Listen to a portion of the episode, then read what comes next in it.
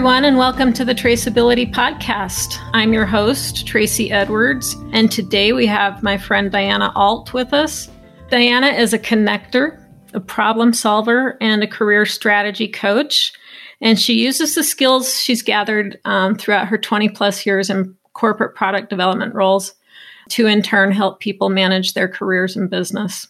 She does this by helping people get out of their own way and helping them build confidence and set boundaries and create a vision for an awesome life. And she believes in the principle that work should feel good, not like a long, slow march towards oblivion.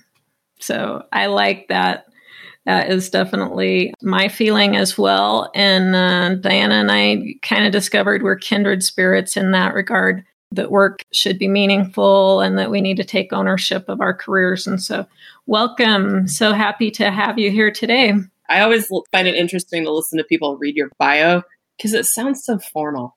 And so many bios sound like it's almost like they sound more like an obituary, like you were trying to convince me that you've lived an awesome 80 year life. Like, let's have a little fun. our, our bios should indeed be fun. So, yeah, appreciate that typically how we start out here is we go back to the beginning and ask how you got your start in business analysis and product development and take it away. That's so interesting. And I know one of your guests, Thea Raisins, really well. I've known her for over 10 years. As a matter of fact, listening to her and another one of your guests, Judy, is what made me pick up the phone and call you. And I think Thea was onto something when she said she thinks she'd always been a business analyst, like ever since she was a little kid. In my case, I don't know that I was a kid when I figured it out, like she said, but I probably started down this path in high school for sure, in high school and definitely in college.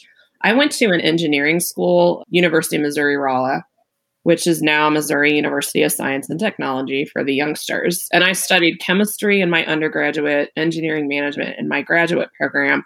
But my dad, who was also on the faculty, always said that Diana studied extracurricular activities.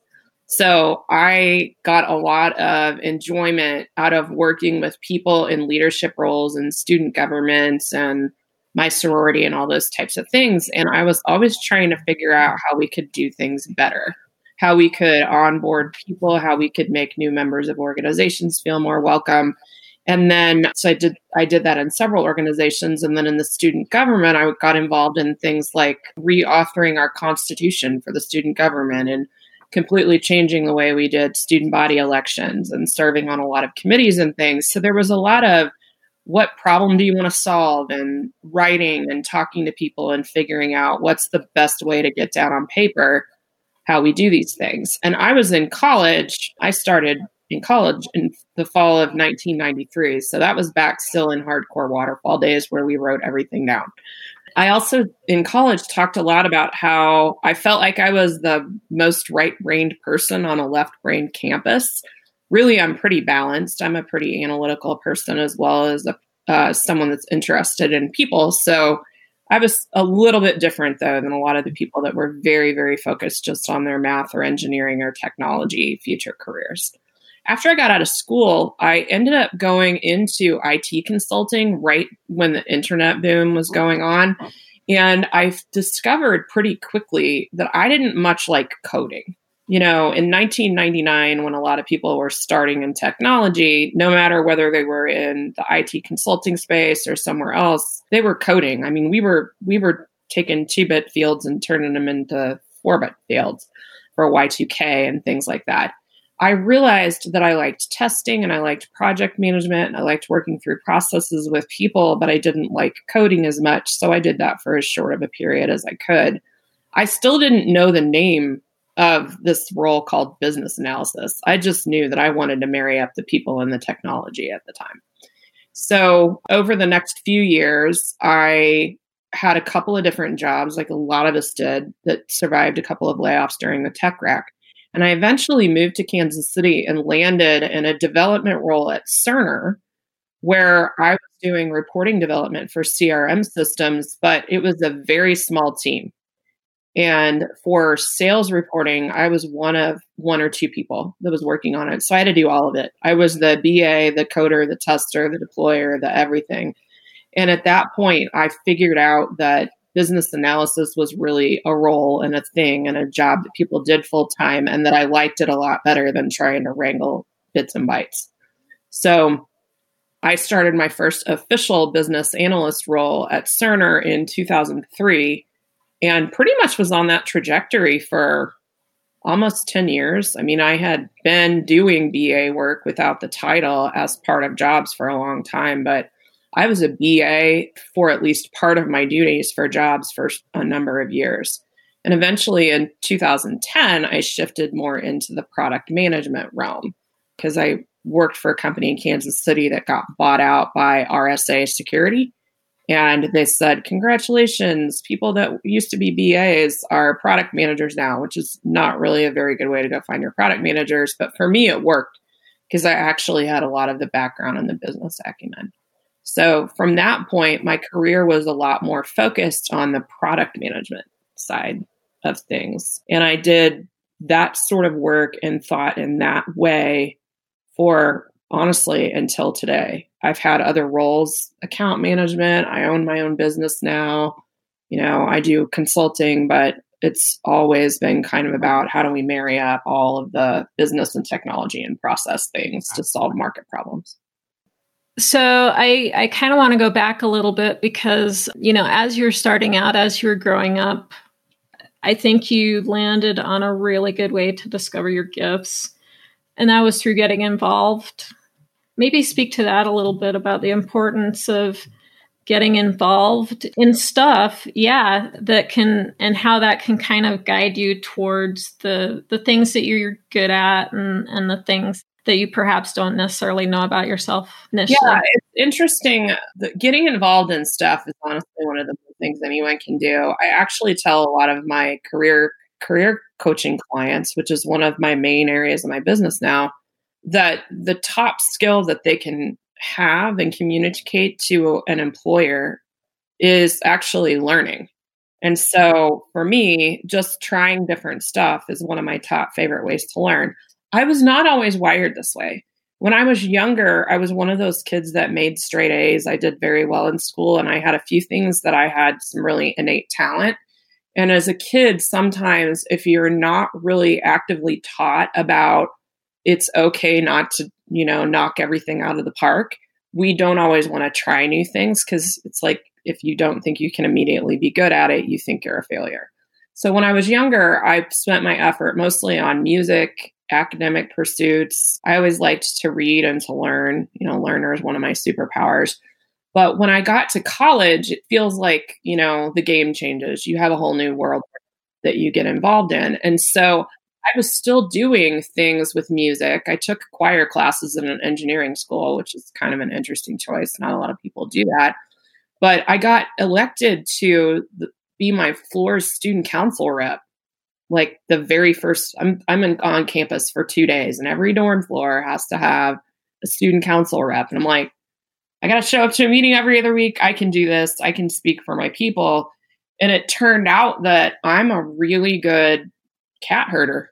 I'm a good organizer and I can help activate and acclimate people. And so for that new set of student council reps, I actually was sort of put in charge. It was almost like being class president of the student council reps. I don't, I think, I don't even remember what we called the role, but I was sort of trying to help be the representative to orient all these new freshmen and sophomores into the student government. And I realized that I learned, liked learning how the campus ticked because student government ended up helping teach me that. And I sure did not think I was going to come on here and talk about student government. You do a really, you're a little, little sneaky there with trying to pull these stories out of this, Tracy. a little superpower there, don't you? But I just, I figured out that there was all this stuff that I had never done, and there was not really very high risk to doing it and it basically plugged me into the campus and i was on in student government all the way through until i got my master's degree. Helping in some way shape or form. I was on exec i was a kind of a member at large for a while. And eventually by the time i was a couple semesters from getting my master's degree i was like the wise old soul in the back or waldorf and statler the guys from the muppets. Sometimes it was more like that for some of us old folks. But it was very important to me to tap into those activities. And through that, I discovered a lot of other things on campus that I could be involved in. I learned more about different departments. I learned more about different clubs. I eventually decided to join a sorority my sophomore year. Everything that I was doing was plugging into the stuff that they don't teach in class. And one thing I firmly believe is that academics are important in college, but the things that you learn outside the classroom often have more lasting impacts. The extension of that in the real world where we work for umpteen years until we retire is that very often our superpowers are not the things that are in the job description. Probably the people that you've worked with that have enjoyed working with you the best don't even know what your job description was they know something else about Tracy. Tracy always seems to, you know, get to the heart of the problem quickly, or Tracy caring, or Tracy does a good job of thinking about all perspectives. And those things aren't what HR writes in a job description that they then post on Indeed. It's kind of like the extension of that. Maybe talk about how you can marry some of those things into a, a job that doesn't necessarily use those things in the job description how can you sort of a, a maybe find the job and then sort of make it your own through some of these other i feel like um, one of the top the top things that people miss whenever they're looking for work is actually thinking about themselves and what they want. So very often when someone decides that they want a new job or if they get laid off or something and they need a new job what they do is they look at hard skills that they used, they look at job titles that they've had, they immediately go on LinkedIn or Indeed or the website of some company that they're interested in, and they start searching for that stuff. It's particularly dangerous, in my opinion, for technology workers that are in high demand to do that. So in my bio, you talked about how my philosophy is that work should feel good. Well, there's reasons why work doesn't feel good to people. The first is that they're in the wrong work. Like they just aren't doing the right thing. Kind of like for me when I figured out I just don't like keeping up with this programming stuff. I want to do more on the front end of things and whatnot. So I got out of being a software developer pretty quickly. I did that for a couple years early in my career. So the work wasn't right. The second reason is that their leadership is not right which could usually is their direct boss because your direct boss can make you miserable even if you work for a wonderful company.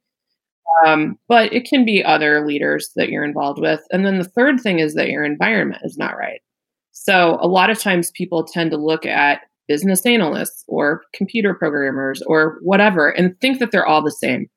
And a programmer that's going to thrive in a highly structured company with a lot of regulatory requirements that's very buttoned up. Like Cerner had a lot of that to it. There changed a lot since then. Someone that's going to thrive at the 5,000 to 10,000 to 50,000 person company is different than the one that wants to be around the card table in the garage with the startup. And so that environment is important. And environment is also kind of where a lot of the company culture stuff. Do you get treated like an adult or are they yelling at you if you're not your desk by 805? much of that's been exposed during COVID. Like people have figured out exactly how flexible and how much they get treated like an adult during COVID whenever they yeah yeah. I say all that as a preface that my process involves people really digging deep into what it is that they actually want. Where are they dissatisfied with their work life? What is their purpose? What are their values? I, for almost all clients that I work with, I actually have them take the Clifton Strengths or strengths finder test. You see it branded two different ways to figure mm-hmm. out what you're good at and then dig into the stories of where you felt really successful. And all of that is before you even start to apply for a job. Now, if I have a client come to me and they say they got laid off and they know exactly the type of work that they want to do and the type of environment, we will proceed straight into planning, you know, a job search marketing strategy but 90% of the people that approach me say, I need a resume. And 90% of those people don't need a resume first. They need to think about what it is that's good for them. they want to do. Once you get a job, so assuming you can go through that process, think about your strengths, think about where you felt successful, and find the right type of role, which sometimes involves a big role shift and sometimes it's just a tweak. When you once you've gotten there, you you go into your new job or your current job if you want to try to reboot where you're at and you use the information you've discovered about yourself to have conversations with your leadership and with your peers about I know this is what our mission is, but I'm really good at this or I really enjoy this. Can we figure out how to inject some of that into my work? Because it's very motivating to me and I think that you know, it will benefit our projects in XYZ ways. One of the reasons a lot of companies like to do personality assessments or, you know, strengths finders or Myers Briggs or things like that for a team is that they're trying to actually do that because the stuff written down by HR for a senior business analyst or a project manager or whatever the heck you are, it doesn't capture that I might have my top five strengths be input, learner, maximizer, arranger, and intellection. And you also, as a BA, might have completely different strengths that you want to play to. So figure out how to do things. Thinking back to different people's journeys and and that kind of thing. Sometimes sustaining a career to be in a career for the long haul can be a challenge, I, I guess is a is a way to put it. Going through some of those exercises can take a number of years sometimes as in my case it, it did as i was trying to figure out some of that for myself. Can you speak to some of that? What to do when we're sort of feeling dissatisfied we're in mid-career or we're in early career and we're just not sure where it is that we're going and how do we get through those times to a point that we can actually sort of sustain long term a career into our you know later years. Well i think there's a couple things that we need to distinguish between. And one is that there's a difference between a career and a job. So very often people chase the wrong thing. To me i have had some people would tell you that i've had umpteen careers but i don't think that that's the case. I think that I am currently at the beginning of my second career. I've had a number of different jobs. Like I'm like a lot of IT people who have changed jobs on average every 2 years, 2 to 3 years and very often had a transfer, you know, a department transfer, a team transfer, a promotion, something like that during tenure at those companies. That to me is job changes, not career changes. I have had a 20 year long IT product development career focused in software. I still do some of that under my own business. I do the career coaching stuff and I do product strategy consulting and business strategy consulting for small businesses. That's different than what I did in corporate for years. So people chase job security all the time. And I'm an advocate for chasing employability career security is another way to look at it. Um, and at this point, since I've jumped over into the entrepreneurial space, I'm really getting passionate about the notion of pursuing multiple revenue streams. Our goal isn't necessarily to have a single career that we work at for 40 years until we retire. Our goal is to make enough money to get the things that we need and want for our life. So, for most people, the majority of that income does come from working for someone else, which is fine. Not everybody is suited to do what I'm doing. Some days I'm not suited to what I'm doing. But if we look at our objective is career longevity instead of job security, the first thing that that does is it opens you up to the notion of I might not have to work for this guy or in this company or in this department at this large company forever.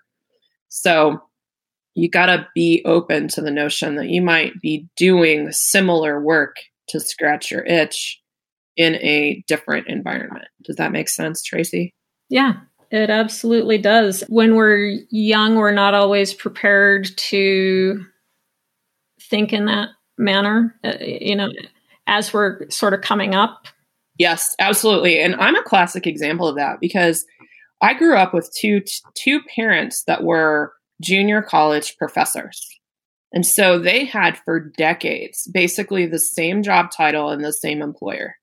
So I really had a rude awakening whenever I went into the workforce in corporate America, which my family had no experience in, and got hit by layoffs. Like I had two layoffs within the first two and a half years of my career. My dad and my dad in particular was like, "Why can't you hold a job?"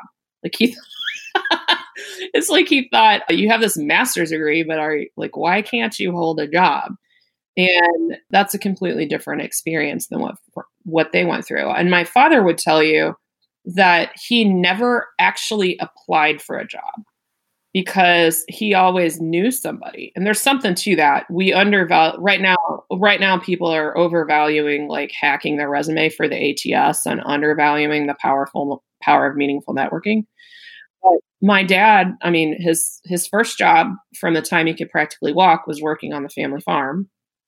And then after he graduated from high school, I believe it was high school, he worked for the railroad for a year or two, which I didn't even know until after he died because he had this like pension or some sort of railroad retirement with like two years of stuff in it that my mom found out about. So he did that. Then he went to college, and then his first job was, you know, teaching high school, and he knew a guy. And then he went back for his master's degree, and then he taught at a junior college, and he knew a guy. And then he went to work at a brand new junior college where he spent most of his career, like 27 years or something like that, and people that were on the founding faculty. So, you know, he just didn't apply for jobs. I mean, he might have to fill out an application, you know, customizing dots and T's, but he never applied for a job. So he did not understand what I was going through in 2000 and 2001, where I was desperately trying to figure out who needed someone with my skills. So that was a little bit of rabbit trail. As far as career longevity is concerned, so not being tied to your department or to your company is one of the biggest ways. The second way I'd say is to not be tied to job titles. So people get overly tied to I'm a this, I'm a project manager, I'm a director of IT, I'm a business analyst, I'm a this. And the fact is that business analyst is not something you major in in college. 99% of the time, it is not something that you graduate and go straight into. Virtually every, I mean, you know this. This is your episode, you said. So you've interviewed at least nine other people that did another job before in their career before they became a business analyst. There's also things that can be after business analyst. You know, one thing I was involved with the IIBA here in Kansas City for many years. I helped start after I was on the board for a long time, including being president for a year.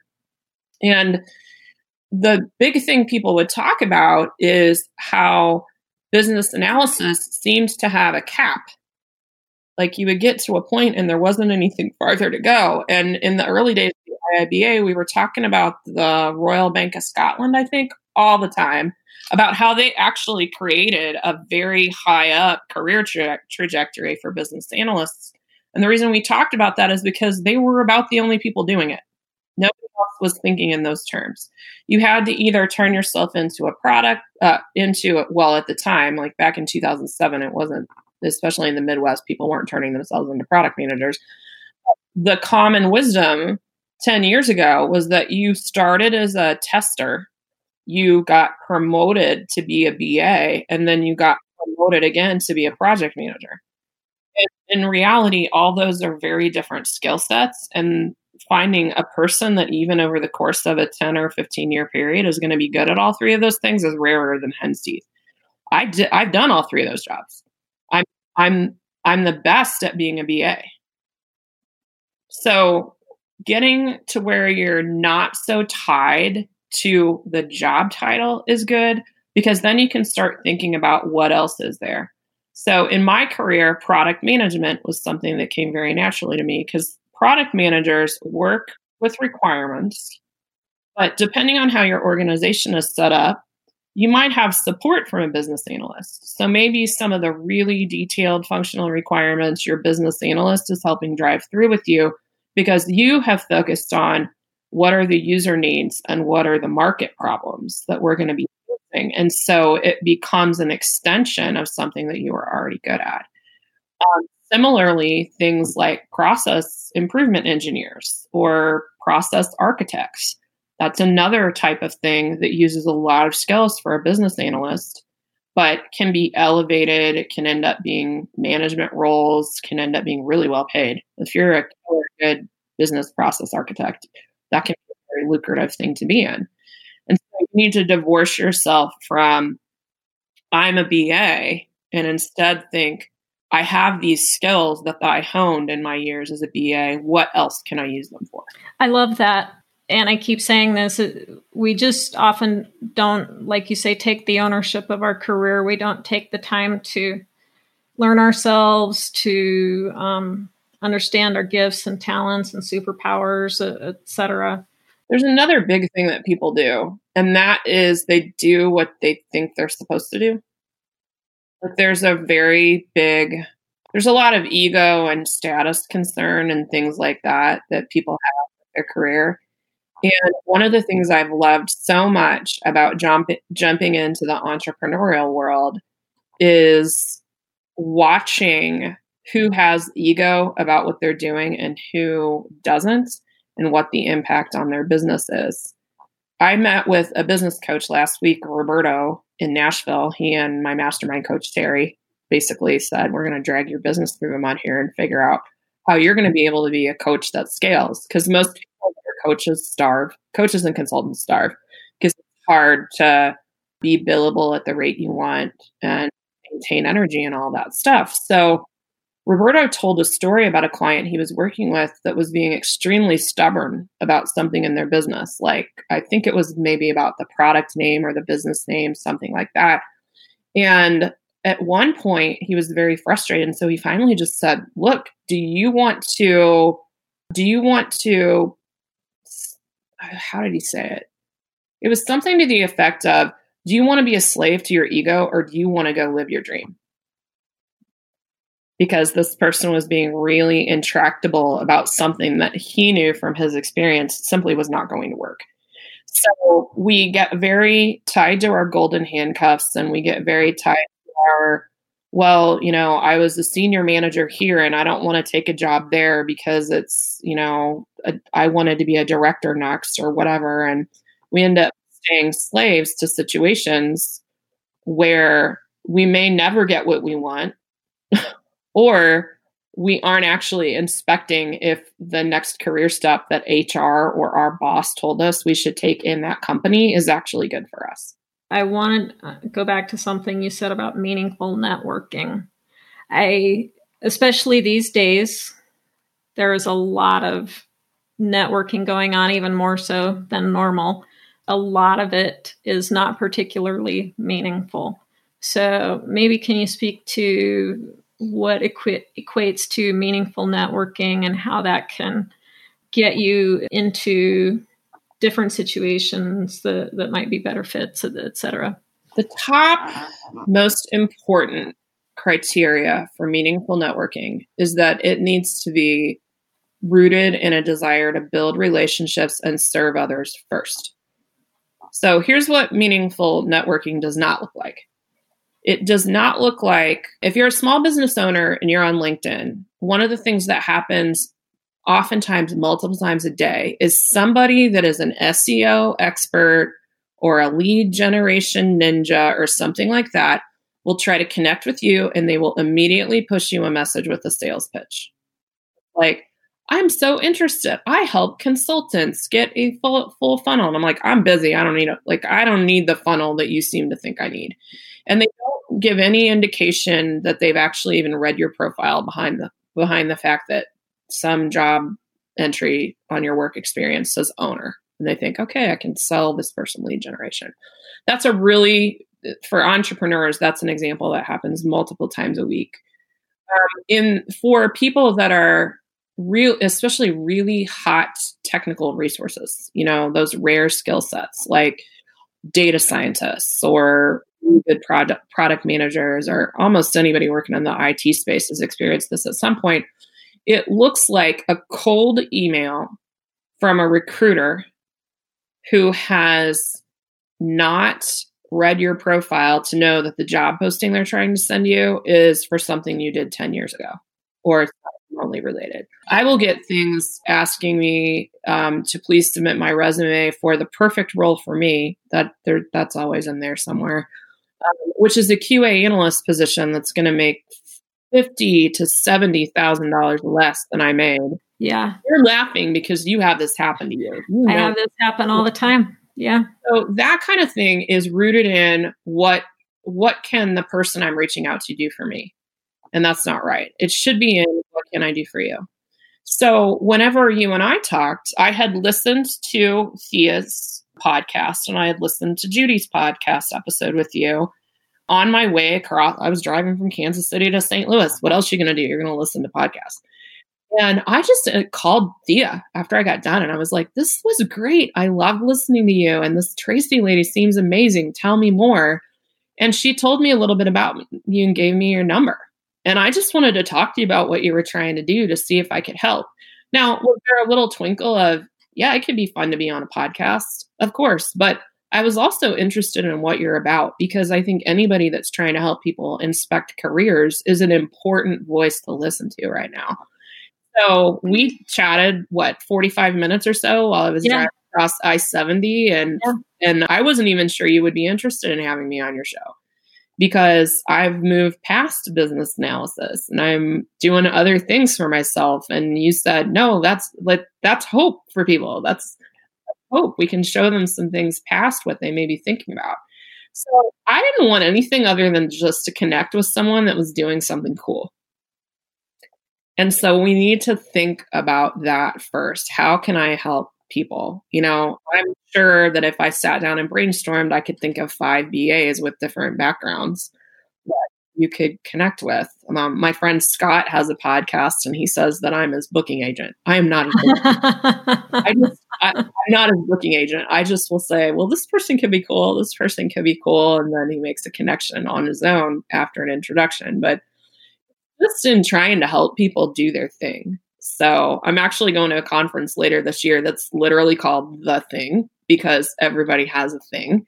Oh, and that's cool. So, yeah, it's really cool. You might enjoy it. Maybe you could. There will be a lot of podcasters there. I can. See I I will have to have to look that up for sure. Yeah, uh, it's a it's pretty cool, cool stuff. You know, my bio also says I'm a connector, and I just like to keep my little encyclopedia of information about people. When I run across someone that I think should meet somebody else, I make it happen. So I do, I do that with my clients. I do it with my network. A lot of times, what I tell people that um, coach and consult with me is you don't just get me and my expertise, but you also get appropriate introductions in my network. And that can be really powerful. And it's just to try to create a little bit better of a hive mind. Like, I want people to be successful and there, work work is too much part of our life for it to suck. Like we should not let our work lives suck, and we have the power to take control of it. So, absolutely, I completely agree with everything you just said, and I think that's a really good point to end it on today. Take ownership of your careers, network meaningfully, reach out to people and offer help, ask how you can help them discover your gifts, work to become the person that you want to become in your life and in your career. So, what's coming up for you? Oh gosh, what's coming up for me? I am, I feel like I'm doing all the things. I was doing a lot of consulting work that kind of went on pause during the pandemic, and now all it's all coming back to life. But I'm actually uh, working a lot on developing my coaching framework um, so that I can not just work one on one with people, but hopefully develop some courses and some content and things like that just to help folks because uh, I can only do one on one coaching with so many people and only people can afford it. So that's a big focus for me. And like I said, I've been dragging my business strategy through the mud. So I'm sure some other things are going to be happening soon but that's my top focus is trying to figure out how to help people that don't feel like they have power have the confidence mm-hmm. uh, progress their career in the way that they want to so how can people get in touch with you The best way to get in touch with me, honestly, is just shoot me an email. My email address is diana.alt at dkacoaching.com. And so please do send me an email. Let me know you heard about me on the traceability podcast. And I probably will have some nuggets created in the next few weeks that I can send to people. I'm also on LinkedIn, um, Diana Alt, and I have a Facebook presence as well. My website is currently completely under construction, so that'll come to life soon, and I'll have that linked from all those other places. So that's the best Great. way. Cool. Great. Well, thank you so much for being here today, Diana. I've so enjoyed uh, our times chatting and and for those of our listeners, your call to action today is to do some of the things that Diana has recommended and shoot me an email, Tracie, T R A C I E, at traceabilitypodcast.com or follow me on the traceabilitypodcast.com website and uh, let me know what's one thing you're going to do to take action to own your career and uh, your life today. So, I will hear those too. You'll have to forward any of those you get to me, Tracie. Abs- absolutely will.